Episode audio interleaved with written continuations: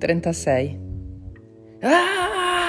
rispose Orso, che era arrivato alle spalle di quelli che dovevano essere i cattivi. Lei era lì, in cima alle scale, abbagliata dal balenare del temporale, bianca e argento come la luna, nera come la notte e rossa come il sangue. A parte il viso, che ricordava una maschera e lo sguardo folle, sembrava in buona salute. Ma Orso non aveva avuto il tempo di riflettere. Quattro sagome oscure le si stavano scagliando contro, armate di bastoni e martelli. Fossero stati persino dei monaci tibetani, erano in quattro contro uno, come i peggiori fascisti. E ciò fu sufficiente per giustificare e legittimare quello che Orso stava per fare. Ah! urlò ancora più forte, cercando di mettere in moto la piccola motosega che però continuava a singhiozzare, ruttare e spegnersi in piccoli conati. Tra di loro si voltarono. Il quarto era già impegnato in un balletto di corteggiamento e violenza con Adele. Lui aveva un martello in mano, lei una bottiglia rotta e acuminata. Uno di fronte all'altro si studiavano e con le gambe piegate e la schiena arcuata non smettevano di tenere sotto controllo l'uno l'arma dell'altro. Bum, bum,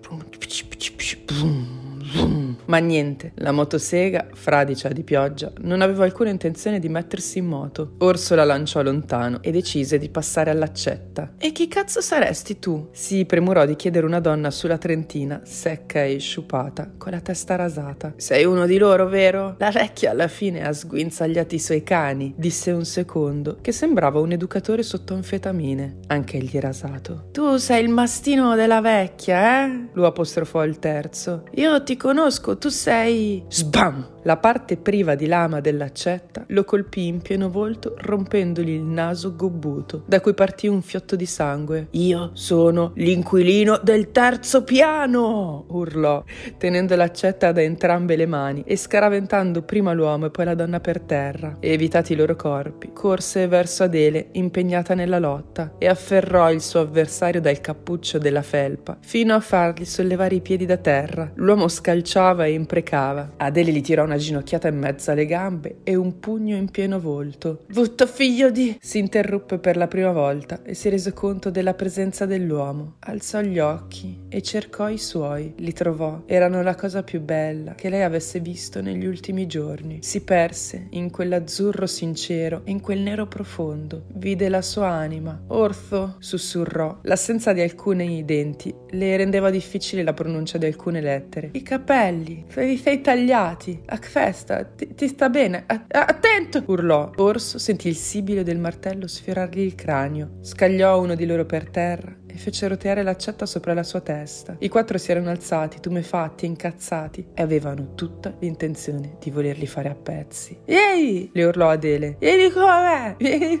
su per le scale! Lui incitò tirandolo per il braccio. Orso studiò la situazione. Non gli sembrava la cosa più intelligente salire, ma dopo tutto si trattava di un edificio costruito sul fianco di una montagna. Forse a una diversa altezza era possibile trovare delle uscite. Decise di fidarsi della piccola Adele e la seguì su per le scale. Non aveva scelta, o affrontare i cattivi e magari ucciderli o rimanere ucciso, oppure fidarsi di quella ragazza che, diavolo, aveva persino notato che si era tagliato i capelli e gli aveva detto che stava bene. Arrossì e cominciò a correre. Si ritrovarono in uno stanzino stanzino con un congelatore e alcuni scaffali. Adele chiuse a chiave la porta dietro di sé. Proseguirono ancora, altre scale e un'altra porta, e finirono in quello che sembrava un appartamento. Qui dentro c'è odore di sesso e di morte, pensò, intanto che Adele trafficava con un lucchetto. Girato l'angolo, Orso vide i due corpi. Uno, completamente nudo, giaceva nel letto con un sacchetto infilato in testa. Nell'altro, steso per terra, riconobbe il ragazzo del video. Fu tentato di tirargli un calcio, per quanto infierire su un cadavere fosse ciò di più sbagliato potesse fare per quella che era la sua morale. Non lo fece. Lo sceno e grottesco spettacolo di una barretta di cioccolato infilata dentro la cavità oculare era più che sufficiente. Morire con uno snack al cioccolato in un occhio, forse, era la cosa più umiliante che potesse augurare a qualcuno. Oh,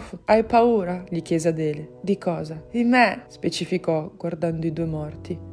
Sono stata io, disse indicandosi, intanto che le lacrime rovinarono dai suoi occhi, tracciando una linea precisa e netta sulle sue guance. tra il sangue. Ho visto cosa hanno fatto alle altre. Le altre? chiese. Sì, le altre. Prima di Rebecca c'è stata una Lisa e tu saresti stata la prossima, le disse, prendendole la faccia tra le grosse mani e perdendosi in quegli occhi neri, tristi e folli. Le gambe di Adele persero ogni forza e si lasciò cadere. Sarebbe finita con le ginocchia per terra se Orso non l'avesse sostenuta. Pianse con la testa affondata nel suo petto, inebrandosi del suo odore, del suo calore. Fai chi sono? Io sono Kitsu. Ma Orso non la fece finire e la strinse a sé con maggiore forza, fino a sentire la consistenza della sua pelle, della sua carne e delle sue ossa. Sentì l'odore sgradevole della paura e della violenza. Le accarezzò la testa e seguì con l'indice la curva del suo orecchio e poi le alzò il mento per ritrovare di nuovo i suoi occhi. La baciò piano su quel labbro spaccato dal sapore ferroso del sangue. Con la lingua ripercorse il crinale frastagliato dei suoi denti spezzati, indugiando su quel buco in cui un tempo doveva aver avuto il canino. Si strinsero forte, ridendo e piangendo. Lui la teneva sollevata da terra, eppure gli sembrava di sollevare una nuvola, e dimenticarono, in quel breve frangente, che alle loro spalle c'erano due cadaveri che avrebbero presto puzzato. Il quadretto romantico si infranse nel momento in cui ripresero i colpi alla porta. I loro predatori dovevano aver fatto il giro largo e raggiunto l'appartamento dalla parte opposta, e ora, con mazze e accette, erano motivati e convinti a buttare giù qualsiasi ostacolo. Adele guardò Orso negli occhi e in silenzio contò con le dita i colpi che si susseguivano. Arrivò a quattro e poi ne aggiunse altri quattro, uno diverso dall'altro. Ogni colpo diverso, per suono ed entità, era seguito preceduto da un ringhio, un mugugno, un ansimo. Ci hanno L'ho fatto per ore prima, li riconosco, conosco ognuno dei loro colpi, sussurrò. Orso capì, non era rimasto nessuno nel grosso salone giù dalla scala. Avevano lasciato libera una via di fuga e così si precipitarono di nuovo di sotto. Aveva smesso di piovere, non sentivano né lo scrosciare della pioggia né lo sconquasso dei tuoni. Quando arrivarono nel salone centrale e lo trovarono vuoto, tirarono un sospiro di sollievo. Uscirono, tenendosi per mano, Orso con l'accetta nella destra e Adele con un grosso coltello nella sinistra. Fuori di qui! Disse la ragazza e Orso asserì con il mento. Corsero via,